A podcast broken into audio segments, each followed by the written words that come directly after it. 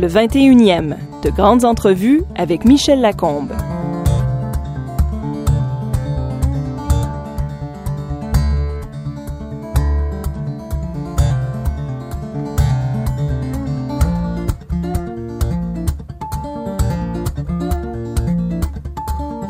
Né de parents diplomates, mon invité grandit au Costa Rica, au Portugal, au Mexique, en France. Pas étonnant que plus tard, sac au dos, il parcourt la Turquie, le Maroc, l'Inde et toute l'Europe. À l'université, il étudie l'anthropologie et la philosophie, mais il dira de lui-même, au lieu de constituer euh, le grand départ de ma vie, l'université est devenue pour moi un cul-de-sac. À la fin de ses études, il pratique mille petits métiers, euh, laveur de vaisselle, gardien de nuit, notamment à l'ambassade canadienne où ses parents sont en poste à Paris. À 39 ans, il a encore un colloque. Et puis, tout à coup, le prix euh, littéraire britannique prestigieux, Man Booker, Yann Martel, bonjour. Bonjour Michel. Le prix euh, Man Booker pour Histoire de Pi, évidemment. Ça change un peu une vie, hein? Ah, ça c'est sûr. Ça, vous, vous êtes plus coloc après ça, là. Il n'y a plus besoin. J'aime bien les colocs, mais effectivement, non, ça change sa vie. J'ai été euh, bousculé par mille demandes. Mais j'ai passé deux ans, en fait, à voyager avec le succès de l'histoire de Pi. Ce qui, d'ailleurs, euh, ça m'a enchanté. Ouais. L'écriture, l'art est un cadeau, est un acte social. À pouvoir profiter de ça, de voir des gens recevoir mon livre, le lire et vraiment vouloir me parler, m'inviter, j'adorais ça. J'ai passé deux ans à faire le tour du monde avec l'histoire de Pi. Mais c'est tout un choc parce que jusqu'à 39 ans, si je comprends bien, c'est un acte social plutôt solitaire. Plutôt solitaire, oui. Hein? Oui, c'était mon troisième livre. Ben, quand même, mon premier livre, Paul en Finlande, a quand même été édité dans sept pays. Mm -hmm, mm -hmm. Et je me suis rendu, je me rappelle, je m'étais rendu en Angleterre et en France pour le lancement. Mais effectivement, euh, sept pays où il a été édité, mais très peu de ventes. Euh, donc effectivement, mais quand même, j'ai eu quand même, à, à cause de, de, de, de, la sortie de Paul en Finlande, j'ai eu deux bourses du Conseil des Arts euh, du Canada ce qui m'a permis de continuer à me vouer à l'écriture. Et puis, mais effectivement, avec l'histoire de Pi, c'est, ça, se compare pas. Mon premier mmh. roman Self s'est vendu à, je crois, 1200 exemplaires. Self. Self, mon premier L'histoire roman. d'un, d'un homme qui se transforme en femme, c'est ça? C'est ça, c'était une version moderne d'Orlando de Virginia Woolf. Donc oui, c'est un, un, un type de, de ben, un jeune homme de 18 ans qui, qui, qui bourlingue par le, par le Portugal avec un sac à dos et du jour au lendemain, il se réveille euh, comme une femme. Et moi, dans tout ce que j'écris, ah je bon, cherche... ça arrive par miracle. Oui, c'est ça, c'est ça. C'est pas par opération. Non, c'est pas du tout une œuvre réaliste. non, j'écris ça parce que, en fait, chaque fois que j'écris un livre, c'est pour euh, explorer quelque chose, comprendre quelque chose. Et ouais. donc, par exemple, mon premier recueil, mon premier livre, Paul en Finlande, c'est une tentative de comprendre pourquoi racontons-nous des histoires. C'est quoi une histoire? À quoi ça sert une histoire? Donc, c'était une exploration de, l'histoire. Et après ça, une fois que j'ai fait celui-là, avec Serve, je voulais explorer l'être d'être un homme et l'être d'une femme, euh, l'hétérosexualité, l'homosexualité, mais pas de façon anthropologique, biologique. Je voulais vraiment l'être de chacune. Parce qu'on partait de la planète avec les femmes, euh, on, on, est d'une femme, euh, des hommes, on, on couche avec des femmes, on a souvent des filles. Donc je voulais comprendre cet autre-là. Et donc je me suis fermé les yeux, je me suis imaginé dans l'autre, l'autre, l'autre d'une femme. Et donc à chaque fois, j'essaie de faire une exploration. Et j'adore voyager que ce soit de façon littérale, voyager au Portugal ou en Inde, hein, aussi mais voyager dans mon esprit. Alors me fermer les yeux et m'imaginer dans le corps d'une femme, dans l'esprit d'une femme, c'est fascinant parce que c'est en fait c'est pas si difficile qu'on le pense. Euh, il suffit de, de, de, de, faire confiance en son imagination et de, de faire ce saut et d'essayer d'être l'autre. Et d'ouvrir les yeux, les oreilles et, et l'esprit. Par après, oui, ouais, exactement. Ouais. Longtemps. Il faut observer longtemps. Oui, oui.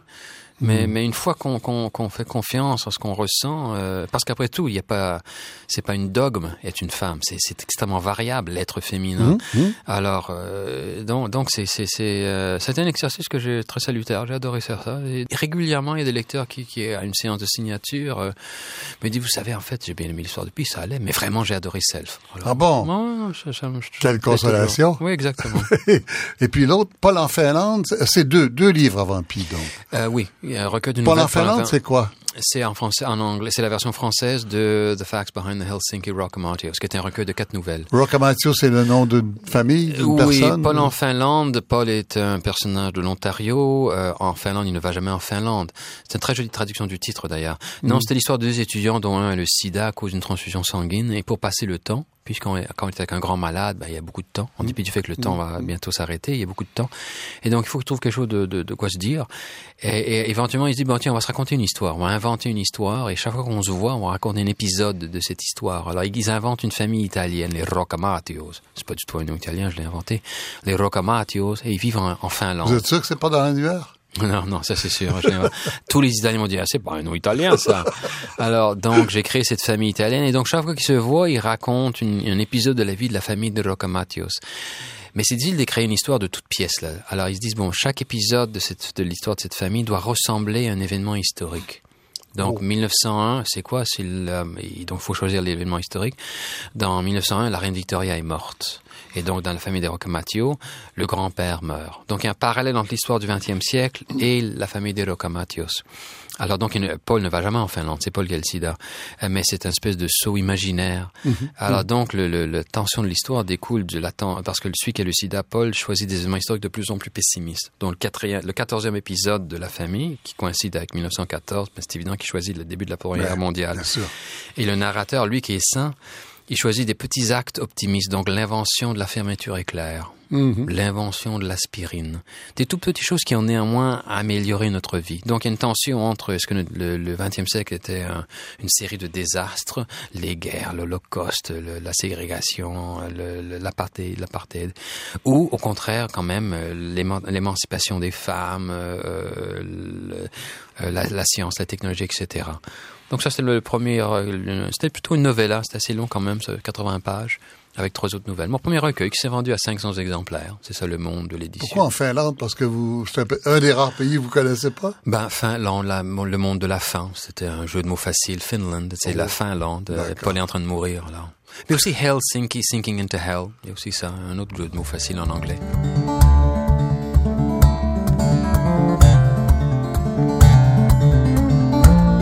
L'écrivain Yann Martel est connu pour ce roman célèbre qui lui a valu le prix Booker, Histoire de Pi. Ici Radio-Canada, première.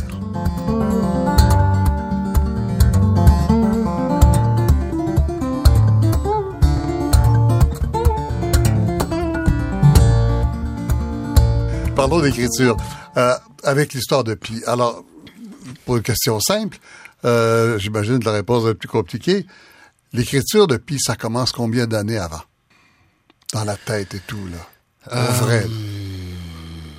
Il y, a, il y a trois phases. La toute première, d'ailleurs j'ai eu des problèmes à cause de ça, euh, j'ai lu, je ne sais même pas où j'étais, j'ai lu une- le- un recensement d'un ouvrage brésilien, Ah oui.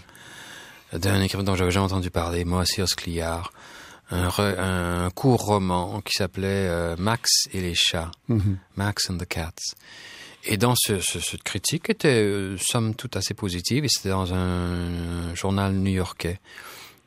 Et, était une partie de ce court roman se passe sur une chaloupe et le personnage se retrouve avec un, un- un chat sauvage. Un un tigre. Je pense que c'était un jaguar. en Amérique Oui, du Sud, ouais, c'est ça. c'était un jaguar. Ben non, il va de Berlin à- à- au Brésil, donc est-ce que c'était un jaguar Oh là là. en tout cas. Et Enfin, euh, j'ai lu Jaguar. Oui, non, c'est Ouais. peut-être un jaguar. Et c'est Max and the Cats et les chats parce qu'il y a plusieurs chats, il y a Ouais. plusieurs. Donc une- et c'est un, un- que, j'avais pas lu, mais j'ai lu, j'ai vu la critique et ça m'avait frappé. Tiens, réduire l'arche de Noé à un seul homme, un seul personnage et un seul animal, c'est très bien ça. C'était ingénieux. Puis, j'ai- essayé de trouver un peu, j'ai essayé de trouver le livre, j'ai pas trouvé, puis j'ai complètement oublié, mais vraiment complètement oublié. Et des années après, euh, en 96, je me suis retrouvé en Inde. Et comme je dis dans la note de l'auteur de, l'histoire de Pi, je suis allé là pour travailler sur un roman qui se passe au Portugal. Mais Et je- je que vous avez écrit plus tard. que j'ai que écrit, que j'ai publié, j'ai est publié tout récemment là. Donc je me suis rendu en Inde pour essayer de travailler sur le roman Portugal, ça marchait pas, ça, ça, ça, ça marchait pas ce roman. Il y avait quelque chose qui manquait, Mm. un savoir-faire euh, de ma part comme écrivain, mais aussi quelque chose qui manquait dans l'intrigue même du, du roman. Donc j'ai mis de côté, puis là merde, je me retrouve seulement en Inde. Mais qu'est-ce que je fais en Inde? Je suis pas venu pour être touriste, moi, je suis venu pour pour continuer ma vie. J'avais euh, deux romans qui étaient euh, somme toute de bonnes critiques, mais peu de ventes. Là, il faut que j'écrive un autre roman et j'espère que ça va marcher. Alors, je suis pas venu pour faire six mois de tourisme en Inde. Moi, j'étais pour écrire une œuvre. Alors, l'œuvre est, morte sur la table opératoire. Alors, donc, qu'est-ce que je fais ici? Bon, je vais quand même passer du temps en Inde. Ça m'a coûté une fortune ce billet d'avion. J'avais pas beaucoup d'argent à l'époque. Euh, J'avais début de la trentaine. Euh, et donc, je me suis retrouvé en Inde. Et là, ce que j'ai observé, c'est deux choses. Euh, primo, les animaux. C'est banal, c'est comme observation. L'Inde est un pays tropical, il y a des animaux partout. Tu sais, dans les grandes villes, de, de la vache sacrée, par exemple. Voilà, c'est spécial en Inde quand oui, même. la vache sacrée, qui quand même est un, un, dieu qui travaille très fort quand même. Mais c'est hallucinant dans des villes comme, comme Delhi, où il y a 12 millions d'habitants, de voir une vache qui se promène, puis vraiment, les autobus et les camions, c'est comme des, des, des, mouches. La vache sait qu'aucun chauffeur d'autobus va l'écraser, parce que c'est vraiment du mauvais karma que d'écraser une vache en Inde. L'autobus, le chauffeur d'autobus va préférer d'écraser euh, 14 personnes qui sont sur le trottoir plutôt que de frapper une vache. Alors, mais bon, c'est frappant de voir, ils traversent des, carrément des autoroutes, puis toutes les voitures tournent, vont autour, personne ne va écraser une vache. Donc ça, cette présence animale m'a frappé. Aussi des rats, des singes, des insectes, des, des, des lézards. C'est très présent. Donc déjà venant d'un climat plus tempéré, mm -hmm. on -hmm. voit beaucoup moins d'animaux, ça m'a frappé ça. Et aussi la présence de la religion. Au Québec, la religion est marginalisée. On la voit peu, on l'entend oui. peu. Oui, oui. oui. Je veux dire, maintenant, évidemment, on la voit peu. Pour l'avenir, on ne sait pas. Et dans le passé, on sait qu'elle était là, mais là, c'est en perte de vitesse. Et ben, c'est à moins que que l'ici s'arrive à, à, nous, à nous, à nous, au Québec. Mais donc, euh, euh, tout à fait marginalisé en, en Inde, on voit la religion partout des, des gens, la façon dont ils s'habillent, des, des, des, chapelles, des, des, des, des églises, des mosquées, des temples, partout, partout, partout. Et pour la première fois, au lieu d'avoir cette, ce, ce, ce regard narquois, ironique, méprisant sur la religion, sur la religion, je me dis bah tiens, tiens, je vais rentrer dans ce temple. Mmh, ah ben tiens, c'est l'atmosphère est moite, c'est sombre, il y a des mmh. chandelles qui brûlent, il y a le, le, bruit que font des pas de, de, gens qui sont à pieds nus sur une pierre. Euh, il y a ces dieux que je ne connais pas. Moi, j'étais un peu familier avec la chrétienté, étant d'origine québécoise. Pas du tout une éducation religieuse, mais j'étais quand même un peu familier ouais. des personnages de, de, la religion. Mmh. Puis là, en Inde, ben, c'est Krishna. Euh. Tous ces dieux-là, je connaissais pas, et donc ils me dérangeaient pas, puisqu'ils m'avaient jamais dérangé au précédent, auparavant. Et donc, je rentre dans des temples, dans des mosquées, et pour la première fois, j'étais pas là à chercher la petite bête. Et c'est là que je me dis, ben tiens, c'est intéressant la foi. Comment se fait qu'après 400 ans du triomphe de la modernité, là, tu sais, euh, science, technologie, vaccination, qu'on continue à avoir la foi? C'est quoi, de... un émerveillement que vous avez à ce ben, moment-là Au tout départ, non, au tout départ, c'était moins que ça, c'était une simple curiosité. Mm. Que c'est étrange d'avoir ces questions de la foi, parce qu'il n'y a aucune mm. preuve, c'est vraiment... Mm. Et je me dis, bon, peut-être c'est un manque d'éducation, mais ça, donc déjà là, un peu une méfiance, mais après, j'ai quand même passé six mois à ce moment-là, ça m'a intrigué de plus en plus parce que je voyais vraiment un aspect là plus bénin de la religion, plus positif. Mm -hmm. Et c'est là qu'il y a eu à un moment ce, ce déclic. Et c'est curieux, je me suis rappelé de ce, de ce critique, de ce roman brésilien qui pourtant n'avait rien à voir avec la religion.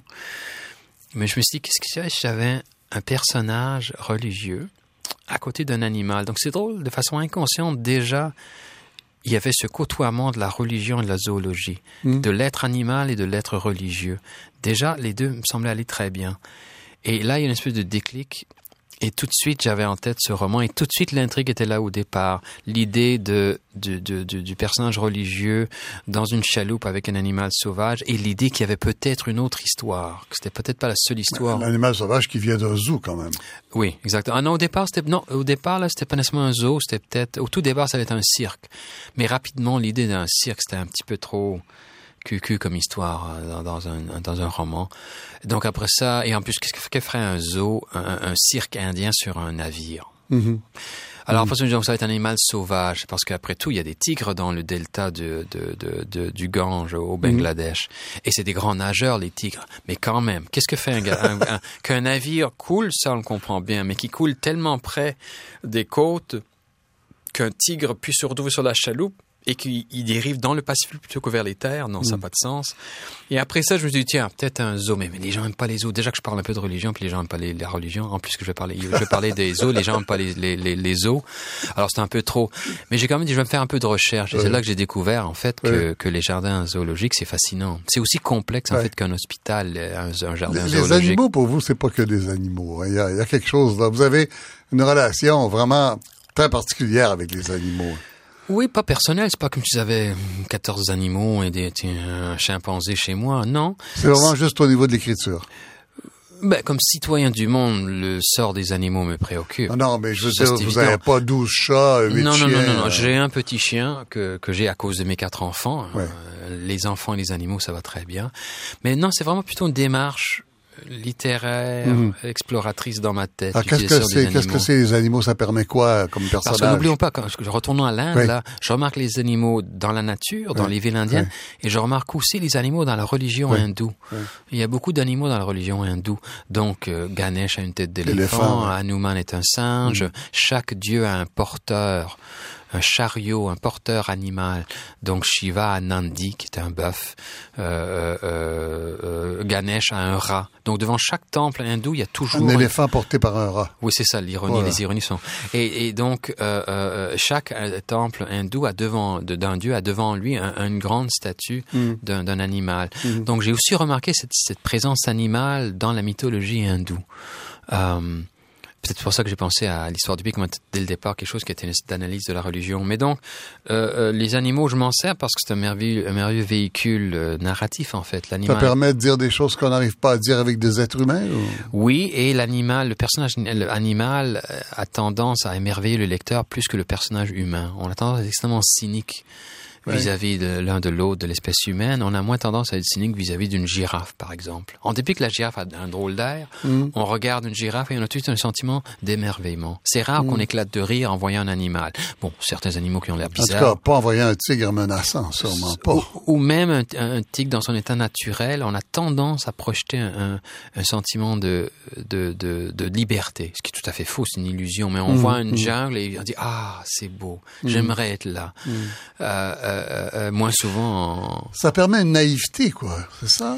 naïveté ou une ouverture? Moi je dirais Je plutôt pense aux chimpanzés dans les hautes montagnes du Portugal, dont on reparlera tout à l'heure.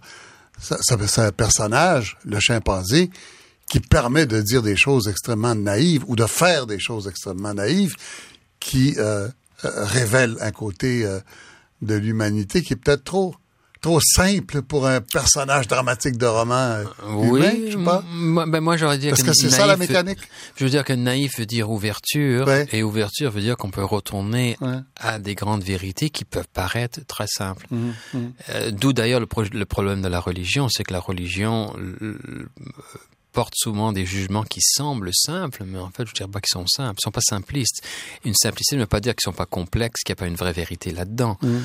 Euh, euh, euh, euh, donc pour moi, l'animal porte plutôt à l'ouverture et peut-être un retour aux sources, un retour à une simplicité qui a été oubliée, qui est Mm. oubliée dans notre société hyper complexe. Pour finir sur l'histoire de Pi, euh, vous avez reçu, on va, parler de Stephen Harper tout à l'heure, à qui vous avez envoyé une centaine de livres et qui ne vous a jamais envoyé un mot euh, de son cru. Euh, pour Histoire de Pi, vous avez reçu une note manuscrite de la main gauche, il écrit de la main gauche, du président Obama. Et c'est très curieux. Il dit, il parle de An elegant proof of God and the power of storytelling.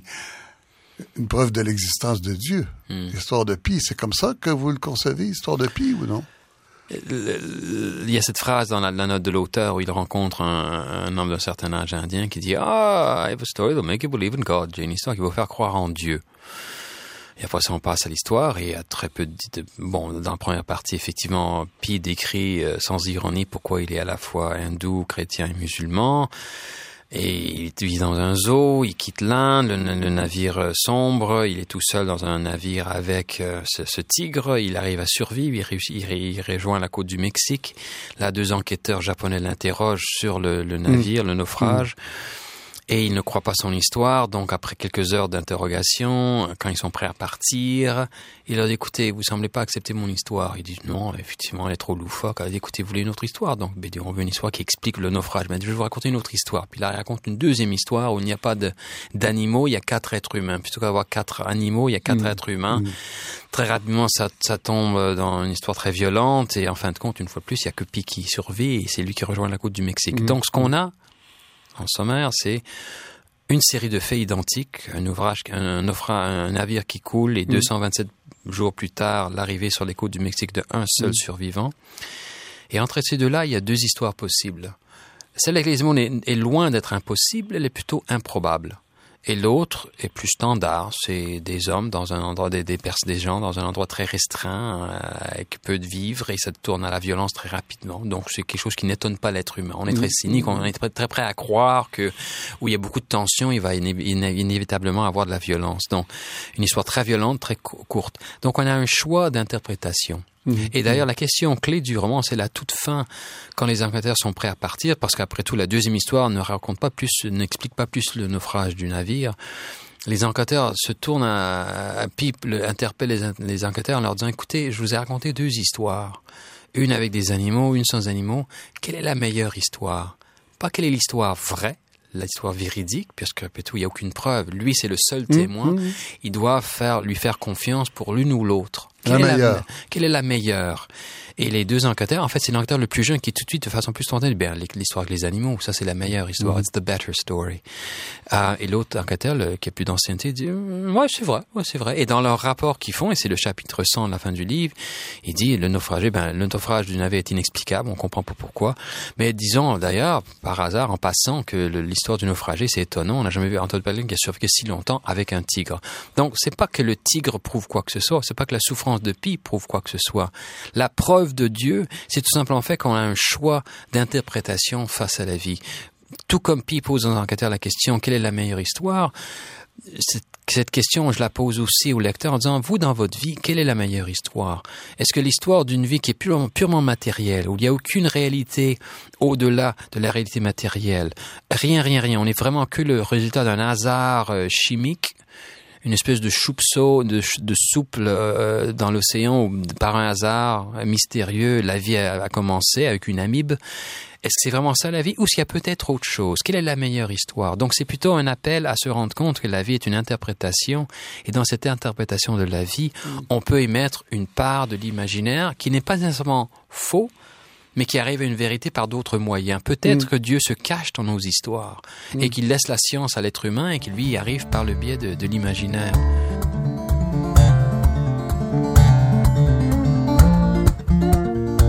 Dieu, la science, le roman, mais qu'est-ce que Yann Martel nous raconte? Vous voudrez sans doute le réécouter sur le site du 21e de ici radiocanada.ca.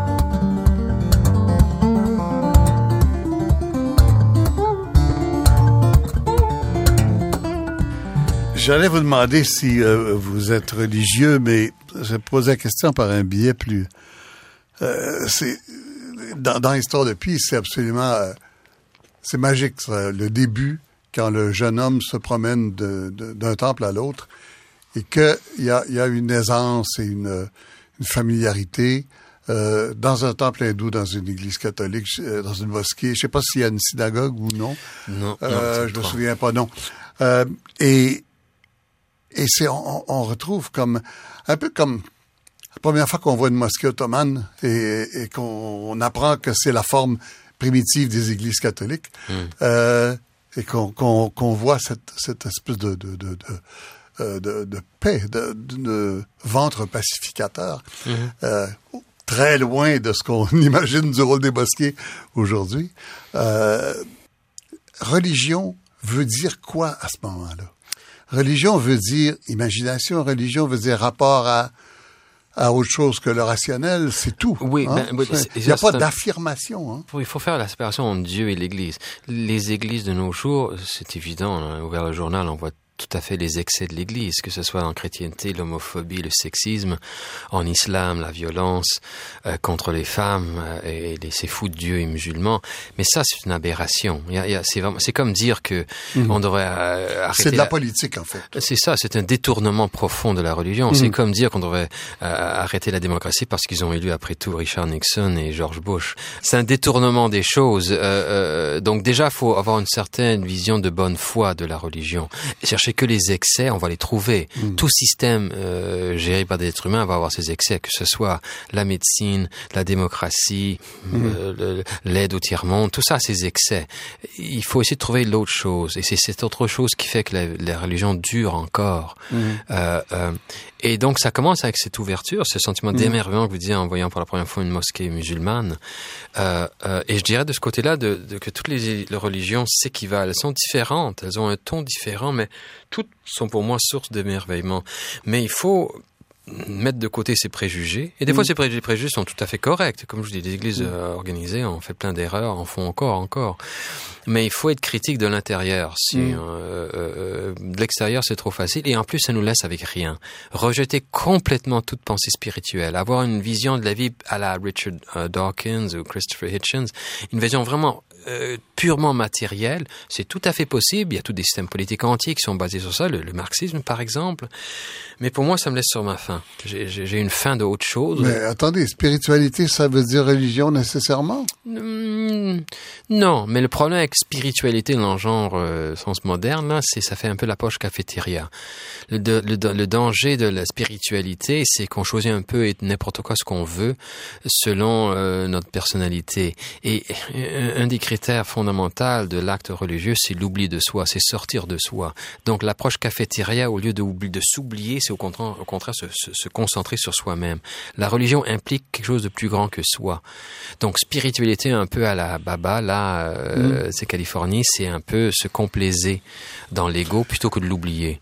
Et donc un des, un, un des avantages de la religion organisée, c'est que c'est quelque chose, une structure qui dure depuis des millénaires. Dans certains cas, le judaïsme, l'hindouisme, ça dure depuis des millénaires. On va se désorienter un peu, on va parler de politique. Vous aviez une relation particulière, c'est une accusation, avec le premier ministre Stephen Harper pendant quatre ans. D'avril 2007 à janvier 2011, vous lui avez fait parvenir un livre toutes les deux semaines.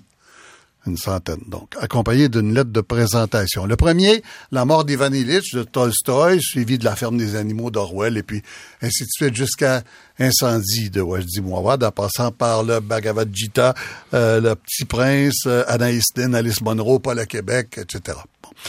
Et puis, vous arrêtez en janvier 2011, et puis, pris de remords en février, vous lui envoyez un dernier ouvrage à la recherche du temps perdu de Proust en lui expliquant que vous-même, vous avez jamais eu le temps d'en lire les 4347 pages. Pourquoi ces quatre années d'acharnement? Parce que je voyais en Stephen Harper une lacune majeure. Je voyais quelqu'un qui ne semblait pas lire. Et il se peut qu'en fait, Harper est un grand lecteur et qu'il choisisse de ne pas partager ce goût de la lecture avec nous. Mais ça m'étonnerait. Par exemple, Stephen Harper aime le hockey, donc il en parle. Il a même écrit un livre sur le hockey. Qu'il ne lise pas, qui s'il aime lire et qu'il n'en parle pas, serait très curieux. Il aime la musique aussi. Oui, il aime bien les Beatles, par exemple. Ça, ça me dérange pas. Et donc, il aime la musique, il en parle. Alors, qu'il ne parle jamais de lecture. Il était dit qu'une fois, une dans, la- dans la- une des campagnes électorales, on, est dem- on avait demandé à tous les, les leaders de parti quel était leur livre favori. Et Harper avait répondu le livre des records Guinness. Moi, C'est une boutade, ça, non? peut-être une drôle de boutade. D'habitude, on fait pas des blagues en campagne électorale. Là, on va pas se faire piéger. Ah non? Ben, je sais pas. Que non. Ok, c'est le vieux journaliste. Et surtout que les autres avaient répondu avec des livres de- qui étaient plus, de plus de substance. Alors, le livre des records, Ben. c'est un garçon de 14 ans, je peux bien croire qu'il aimerait ça, mais pas un premier ministre. Alors, j'ai vu en quelqu'un qui ne semblait pas aimer la lecture, et ça, ça m'effraie, puisque moi, je sais pas comment on peut avoir une compréhension de la vie sans soit avoir voyagé, soit avoir lu. À moins qu'on ait eu des enseignants vraiment qui nous ont complètement ouvert la vie, les yeux, mais même ça, c'est par le biais de la lecture qu'il y a que l'enseignement marche. euh, euh, euh. Donc j'ai vu quelqu'un qui ne lit pas et qui ne voyage pas et qui est premier ministre de notre pays. Puis moi, je vais avoir quelqu'un qui, qui, qui a une plus grande ouverture d'esprit, une plus grande connaissance de la connaissance de la condition humaine. Et avoir ça sans avoir lu, je comprends pas comment on puisse avoir ça. Alors donc je me suis dit, tiens, je vais commencer à lui envoyer, comme citoyen des arts, qu'est-ce que je peux faire? Je me suis dit, tiens, je vais les envoyer des, des livres qui sont courts, puisque l'excuse habituelle des gens qui ne lisent pas, c'est qu'ils n'ont pas le temps. Donc je vais pas envoyer des gros tomes de 800 200 pages et moins. Exactement, à quelques rares exceptions. Des livres qui sont vraiment euh, le livre de Pearl Buck, euh, The Good Earth, euh, je ce que c'est en français le titre, The Good Earth. Ça, ça c'est plus long, mais c'est tellement prenant. Le livre d'Agatha Christie que je lui ai envoyé était aussi plus long, mais c'était tellement prenant que donc, de façon exactement, de façon générale, des livres courts. Donc, Yvan Illich, euh, Bonjour Tristesse, euh, des pièces de théâtre, des recueils de poésie. euh, Anaïs Nin, euh, artiste Anaïs et Nin. modèle. euh, ouais. il y en a 100, 100, il y en a 100. Alors, il y en a La plein. métamorphose de Kafka. Exactement, des, des classiques, euh, des classiques de, de, de, de, tous les siècles. Les Watson de Jane Austen. Un, un Jane Austen euh, inconnu, très Mhm. court.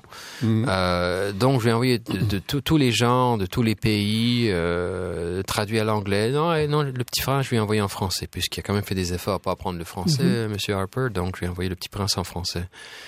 Et Avec le une but- lettre. Oui, avec une lettre. Mais une lettre qui est parfois très ironique. Oui, ironique, c'est sûr, c'est sûr. Mais vraiment très beaucoup ironique. Oh, D'accord. Surtout la dernière. Si vous le dites. Ah, la dernière, oui, bah ça, après quatre ans, j'en avais marre. Ouais. Oui, mais écoutez. Vous vous dites, je vous ai envoyé 100 livres, 1 plus 1 plus 1, Ah, et il y a ouais, 100 ouais. fois plus 1. Ben pour lui, de... Mm. c'est vraiment beaucoup de livres. Hein. Mhm. 100 livres, euh, ça ferait le tour de cette table. Mhm. C'était vraiment beaucoup de livres. Euh, et après quatre ans, qui ne m'ait jamais répondu, quand même, il est redevable à moi. On vit dans une démocratie. C'est pas comme si c'était Staline. On est dans une démocratie, il m'est redevable, Monsieur Harper. Il... Je lui ai écrit, je Vous, ai êtes, vous citoyen, vous avez, euh, Oh. vous avez le droit de vote au Canada. Exactement. Je lui ai envoyé 100 livres que j'ai achetés, que j'ai postés, 100 lettres que j'ai auxquelles j'ai travaillé pour les écrire. À aucun moment est-ce qu'il m'a répondu. C'est honteux. Il n'y a pas un côté un peu égoïste dans l'exercice? Vous avez été obligé de relire une centaine de livres à votre plus grand plaisir Oui, et d'écrire une lettre euh, pour les recommander. Heureusement. Ce qui est agréable. Oui, tout à fait. Heureusement que c'était agréable. Sinon, ça aurait été... Non, j'ai adoré découvrir ou redécouvrir ces livres. Tu sais, qui a relu Le vieil homme et la mer de Hemingway? Moi. Ah, mais pas moi. Euh, Moi, je l'ai Ah. relu quand j'étais jeune, quand j'étais adolescent, mais l'avoir relu comme adulte, c'est- Mhm. est-ce que ça a duré? Est-ce que ça a duré la route, là, après 100 ans, 50 ans? C'était fascinant de redé- certains ouvrages. Non, c'était un plaisir, heureusement. Donc, mais est-ce que c'était égoïste? Non, j'avais quand même un enfant, je travaillais un autre roman, moi, mais j'ai fait ça par dévouement à la cause politique de, de, de, de, dire que c'est inacceptable d'avoir un leader politique qui, qui est lu et qui lit si Ah, mais peu. vous, vous, en plus d'être écrivain, vous adorez la littérature. Vous aimez lire, vous aimez Oui, oui. toutes les sortes d'auteurs. Vous lisez Non, euh, à peu près Non. tout, hein? Non, non, Non? Je, lis, je lis rarement la poésie. Hmm, Je lis rarement les pièces de théâtre. J'adore Mhm. voir les pièces de théâtre, mais je lis rarement des pièces de théâtre. C'est pas facile de lire une pièce de théâtre, ça. nécessairement. ouais. Non, exactement. Mais Et les romans, romans. euh, Oui, les romans, les, les nouvelles, mais c'est plus les romans que les, que les, nou- que les, que les nouvelles. Et c'est rare que je lise la poésie. Donc, je suis pas du tout un lecteur parfait, euh, nécessairement vorace. Mais ça, c'est mon affaire à moi. Moi, je suis un citoyen privé. Je dois rien à personne, moi. Donc, c'est pas non plus le propos de cette campagne que de, de, de dire que tout le monde doit lire. Lisez, sinon vous êtes stupide. Non, pas du tout. M- mon propos, c'était que quelqu'un qui a le, un pouvoir sur moi, oui, lui doit lire, puisque ses rêves à lui peuvent devenir mes cauchemars. Ses les rêves de Steve Harper m'étaient redevables. Je voulais savoir quels étaient vos rêves, où, où vous avez votre vision? Donc, vous me parliez avant de, de- de- du président Obama. Mhm. Lui, c'est quelqu'un qui a lu. Et on le voit dans ses discours, dans sa vision qu'il a, qu'il a pour les États-Unis. Donc, je peux voir en, en fonction de ses, de ses rêves, d'accord, je vais voter pour lui ou non. Avec Stephen Harper, quels étaient ses rêves? Quelle était notre vision pour le Canada? C'était une vision purement négative. Éliminons ceci, éliminons ce, ça, cela. C'était vraiment une vision négative. Et je crois du fait que ses rêves étaient tellement retrécis. Alors, c'est pour ça que j'ai fait ça avec lui. Mais je ferais pas ça avec un citoyen ordinaire. Moi, je, comme les gens Mais l'exercice a été utile ou non finalement quand vous le regardez quelques années après? Ça a fini quand même il y a déjà euh, cinq ans euh, Quelques ans. années, oui. Euh, ben moi, j'ai pris plaisir parce que, comme je vous dis, ça m'a fait, ça m'a Mm. forcé. Par exemple, un que j'ai découvert, c'est Ted Hughes, le poète britannique Ted, Ted Hughes, oui. Mm. Génial. J'avais jamais lu. J'ai lu Birthday Letters, qui étaient des lettres qu'il écrivait à, à Sylvia Plath après sa mort, après Mhm. son suicide. Et c'est magnifique. C'est vraiment magnifique. Donc, j'ai découvert des, des, des poètes que je n'avais pas lus. Euh, j'ai redécouvert des Strindberg que j'avais, que j'avais pas lu, que j'avais lu il y a très longtemps et d'autres que j'avais pas lus. Donc, ça a été un plaisir de faire ça. Et quand même, je crois que ça, reste, je, je suis fier d'avoir fait ça dans le sens qu'il me semble que l'art n'est pas quelque chose pour la haute bourgeoisie pour se détendre le soir. C'est quelque chose de vital, la littérature. C'est un outil d'apprentissage de la vie essentiel.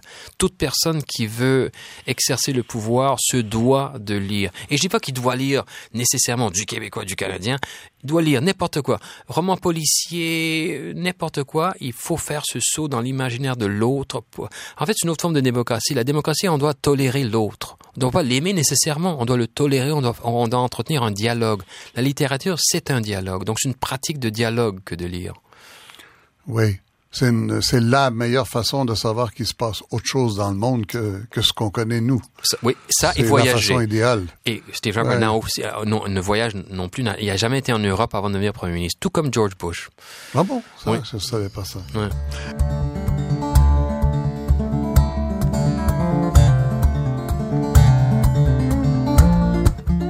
Yann Martel a une façon bien à lui de s'intéresser à la politique avec des conséquences étonnantes, vous verrez.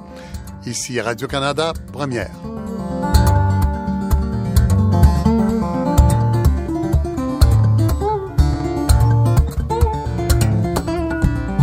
Euh, vous avez fait un autre geste politique d'ailleurs aux élections de, 2015. Euh, vous avez commis un manifeste avec d'autres d'autres ah, personnes du milieu culturel, euh, le, Grand Bond en avant. Oui, je l'ai co-signé, un truc de, de, Naomi Klein, oui, tout à fait. Mm-hmm. euh, Grand Bond en avant qui réclame deux choses, euh, changement économique pour les plus démunis et changement de politique pour le climat. Oui, tout à fait. Ça mm. fait le lien entre plusieurs crises mm. en disant qu'en en, en, en, luttant contre le changement climatique, on va non, seulement sauver la planète, mais aussi songer les relations euh, entre les riches et les pauvres. Ah, vous pensez, oui? Oui, je crois que c'est un virage qu'on doit faire éventuellement. On ne sait pas que le capitalisme a assez d'imagination pour euh, euh, s'emparer de, de, de l'industrie des changements climatiques. Et, On peut pas faire un profit en sauvant la planète, pas avec le système ah qu'on a en place. Non. Non, c'est un argument qu'elle fait très bien dans son livre, Naomi Klein, que on doit, par exemple, le capitalisme marche sur l'illusion de la distance, que la distance n'existe pas. Ça m'a mm. toujours frappé qu'on peut acheter un kiwi ici à Montréal qui vient de Nouvelle-Zélande. C'est à mhm. quelle distance C'est à 7000 milles d'ici de Nouvelle Comment est-ce qu'un kiwi qui coûte 50 sous puisse arriver à si bas prix? C'est parce que le pétrole est tellement peu cher. Euh, donc, et ça, ça doit, ça, le, pétrole est en train de détruire la planète. On doit éliminer cette idée que la Chine est à deux pas. Je vous fais un petit rappel historique. À l'époque de, de, euh, j'oublie le mot en français, de Silk Road, la route de la route de la soie. La route de la soie. La route de la soie, on partait de de, de, Chine, on venait en Europe avec la soie ou la porcelaine. Le voyage euh, typique que prenait une petite tasse, une petite soucoupe en porcelaine pour aller de, aller de Chine mm. en Europe, c'était combien? C'était trois ans. Donc à cette époque-là, quelque chose qui venait de Chine, c'était l'opposé de quelque chose de cheap et de fait. Non, c'était un luxe incroyable. C'était. Mais c'est une autre mentalité aussi. Pas, une autre, une autre technologie. Il y a un merveilleux livre de d'Amin Malouf euh, qui raconte ce voyage-là, le périple de Baldassare.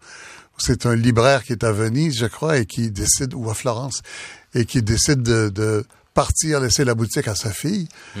partir chercher un livre dont il pense qu'il y en a un en Chine. Hmm. Et il dit, garde la boutique, je reviens. et je reviens, c'est deux ans plus tard. Ah, c'est ça. Alors, euh, c'est ça que vous voulez dire. Ben, ce que je dis à l'époque, quelque chose qui venait de Chine était euh, loin d'être vu de, de, de, de, de sans valeur, on comptait une valeur inestimable. Et de nos jours, c'est l'opposé. Quelque chose qui vient de Chine, c'est, c'est, pas cher. Tout se fait en Chine maintenant parce mm. que pourquoi? Mm. C'est comme si la Chine était à deux pas d'ici. Non, mm. non, la, Chine reste à la distance qu'elle est, mais avec tout le, le, le, pétrole et le gaz, on a, ça, coûte tellement peu cher ramener les choses ici et les fabriquer. Mais c'est faux, ça. Ça, a un coût énorme sur l'être humain chinois et sur le, climat. Donc, on doit vivre des vies plus localisées avec la saison, avec les saisons. Donc, on faut qu'à un moment, éventuellement, on va oublier les kiwis, les, les bananes et les. Et là, on va vous accuser d'être ethnocentriste, d'être, de vouloir fermer, être le rêve d'autosuffisance agricole. Euh. Éventuellement, c'est la solution. Je vois pas d'autre solution. C'est pas que je mm. veux ça, c'est que c'est la solution que je, que, que, je puisse envisager. Avec le changement climatique et climatique qui s'en vient, on peut pas continuer comme ça, sinon on va. Mais la mondialisation? C'est une erreur. D'ailleurs, justement, le, le, le, comment s'appelle le TPS, là, le, le, Trans-Pacific, c'est un le traité transpacifique, oui. Le traité transpacifique, c'est un cauchemar. Ça, une fois de plus, ça opère tout simplement sur l'idée que la distance n'existe pas. La distance existe, elle ne va jamais partir, cette distance qu'on a. Et on peut pas traverser ces grandes distances sans un grand coup. Donc, non, exactement, c'est, c'est, c'est, c'est, pas que c'est ethnocentrique, c'est reconnaître que euh, l'être africain, africain doit se nourrir en principalement de, de, de, de l'Afrique, nous, de l'Amérique du Nord, les Asiatiques de l'Asie. On se voit quand même, mais de façon plus lente, peut-être par navire, je sais pas quoi, peut-être par euh, montgolfière. On abolit l'avion.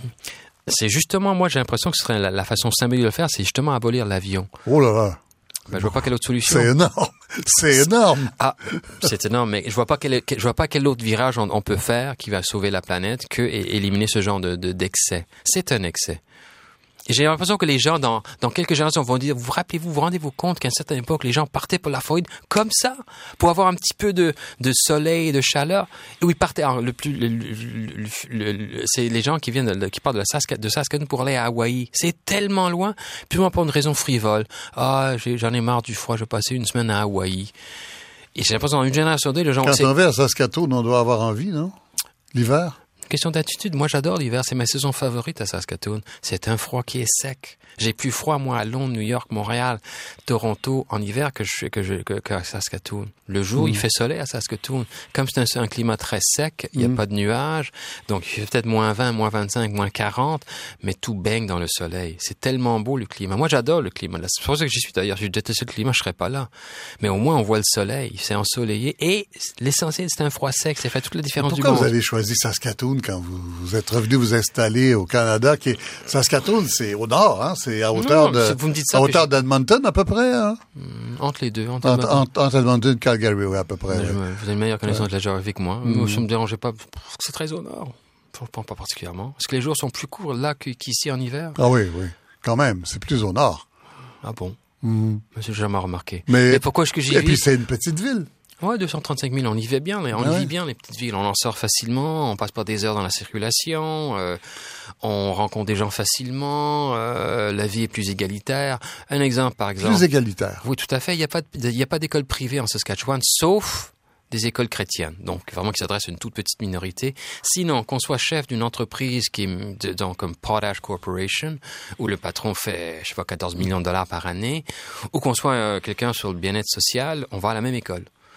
Il n'y a pas d'école privée à Saskatoon. Donc, riche ou pauvre, on est à la même école. Euh, euh, On oublie que ça a été la province socialiste au Canada Exactement, au la début première. du 20e. ouais. Exactement. Donc, il y a un esprit beaucoup plus égalitaire. Et je trouve que dans les petites villes, il est plus facile de faire des, de tisser des liens. Et aussi, comme c'est tellement isolé, ce qu'on a, on l'apprécie plus. Moi, je remarque dans les grandes villes où il y a 1000 restaurants, on peut aller. On peut aller d'un restaurant afghan jusqu'à un restaurant, je sais pas moi, de Z, euh, de la, du Zimbabwe.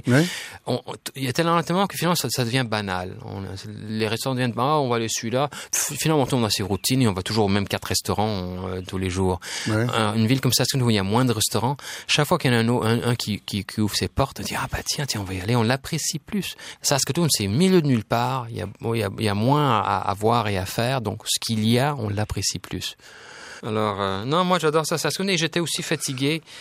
Euh, la question nationaliste au Québec. J'étais quand je suis Ah oui. francophone, mais j'écrivais en anglais, donc Ouais. je chevauche très mal la question identitaire québécoise. Je fais un peu figure de traître. Et c'est Ah pas ouais, vous, vous le voyez comme ça? Vous le bah, sentez, comme- vous pas le juste- sentez comme ça? On me l'a dit. Ouais. On me l'a dit. Alors, euh, puis moi, c'était moi le, le fait que j'écrive en anglais n'est pas du tout un choix politique. C'était le hasard de ma vie, des, des pays où on habitait, des écoles qui étaient qui étaient là. J'ai fait toute mon éducation en anglais, donc j'adore écrire en anglais. Moi, toutes les langues s'équivalent. Elles sont toutes belles, elles sont toutes laides, elles sont égales. Elles ont toutes leurs forces et leurs faiblesses. Euh, le hasard des choses est que j'écrive en anglais, mais je suis nourri de, de, de ma culture québécoise, de- du langage français et aussi de l'espagnol. Je parle assez bien l'espagnol. J'ai passé des années hein, au Mexique et au Costa Rica et ah, donc je me nourris de ces autres langues, mais j'écris en anglais que j'adore. Mais Alors- comme je dis, j'étais fatigué de la question nationaliste Ouais, québécoise et donc je dis tiens, je vais aller un autre un coin de tuer. Je pensais y aller seulement un an, finalement ça fait 13 ans qu'on est là, mes quatre enfants sont nés là. Fatigué euh, au, au point de ne plus y penser, de plus avoir d'opinion là-dessus, de, de- Ah d'avoir oublié non. tout ça. Ah non non, on l'oublie pas. Mais non non, on l'oublie pas quand même, mais euh, non, non, je l'oublie pas. Comme les Québécois, j'ai un peu passé à autre chose. Là, le Parti québécois est en, en pleine déchéance. Mais non, non la, la, la, la survie identitaire des Québécois me préoccupe évidemment. bon, Justement, j'ai quand ce problème. Ah non, j'ai ce problème avec mes enfants. Donc j'adore Saskatoon. Le seul, le seul gros problème, c'est le, c'est enseigner le français à mes enfants. C'est dur quand on est le seul à le parler dans, dans un couple. Ma, ma conjointe fait des grands efforts, elle le parle assez bien, mais c'est quand même une anglaise d'Angleterre. Donc euh, euh, enseigner le français à mes enfants, c'est difficile dans une ville de 235 000 habitants où il y a, il y a des François quand même, mais c'est une petite, une petite minorité. Il y a une école en français? Vous avez envoyé à l'école en français? Euh, ou- Non, justement, parce euh, il y a une école, oui, il y a des écoles d'immersion, mais c'est le français enseigné par des anglophones. Ouais. Alors ça, me- ça me casse un peu les oreilles, Mmh, leur français. Donc j'ai essayé plutôt de leur de parler à mes enfants le, leur français le matin. On écoute Radio Canada. Hein. Mhm. Euh, euh, mais c'est quand même des villes. C'est un peu enseigner le langage dans un vide. Une langage, un langage est une chose vivante, euh, comme une plante qui doit être nourrie dans un sol qui le nourrit. En isolation, comme on est en Saskatchewan, c'est un peu plus difficile. C'est le seul défaut, malheureusement. Mais donc là, cette question me préoccupe. Je veux que mes enfants parlent français, évidemment. Euh, euh, euh, ils sont après, après tout leur père est québécois. Donc ça, c'est un, un- ça, ça me préoccupe toujours. Non, la question me préoccupe, mais au quotidien, ça me fatiguait. Bon, ça, c'était à certaines époques. J'ai quitté il y a 13 ans. Euh, ça a changé peut-être le ton des, le, le ton du discours politique a peut-être changé.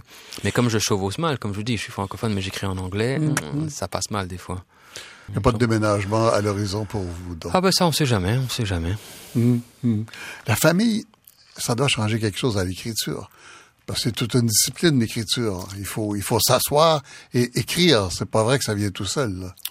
Non, j'ai toujours eu cette discipline. C'est sûr que j'ai moins de temps.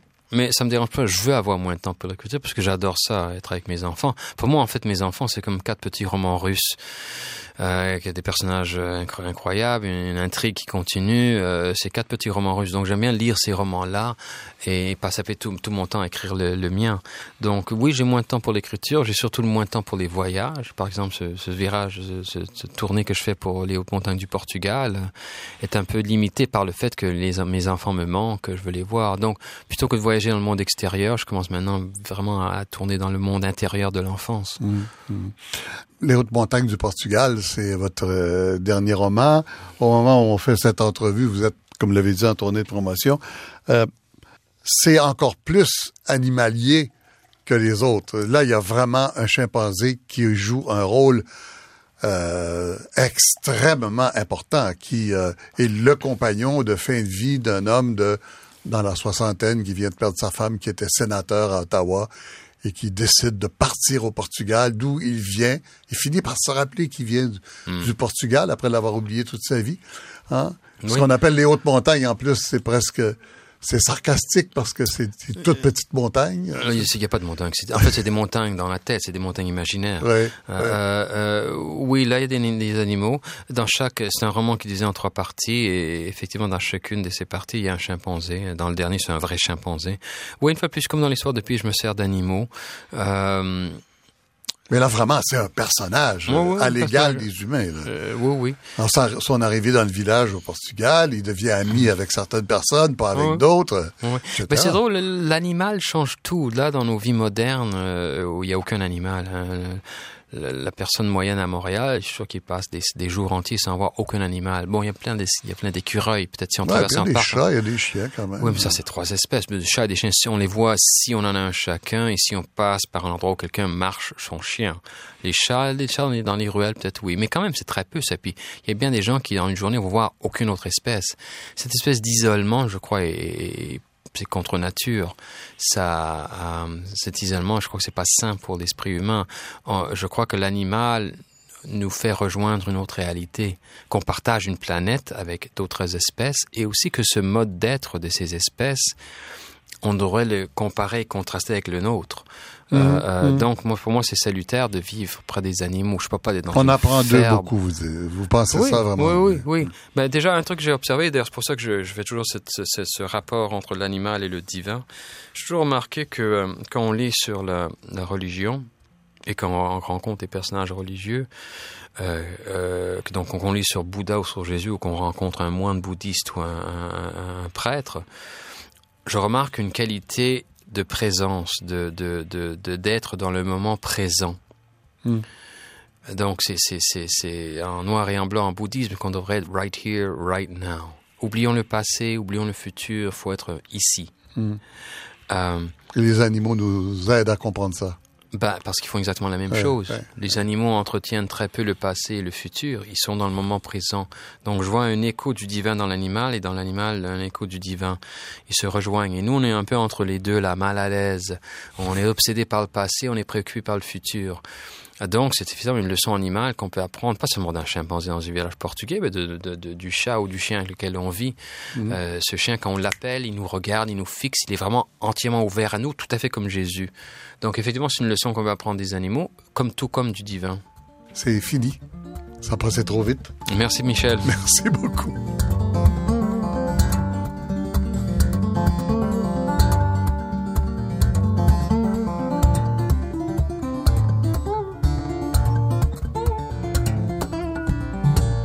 C'était l'écrivain Yann Martel aux entrevues du 21e. À la technique, Sylvain Labrec. À la recherche, Sylvie Meloche. Le réalisateur Jacqueline Castonguay. Ici Michel Lacombe. À bientôt.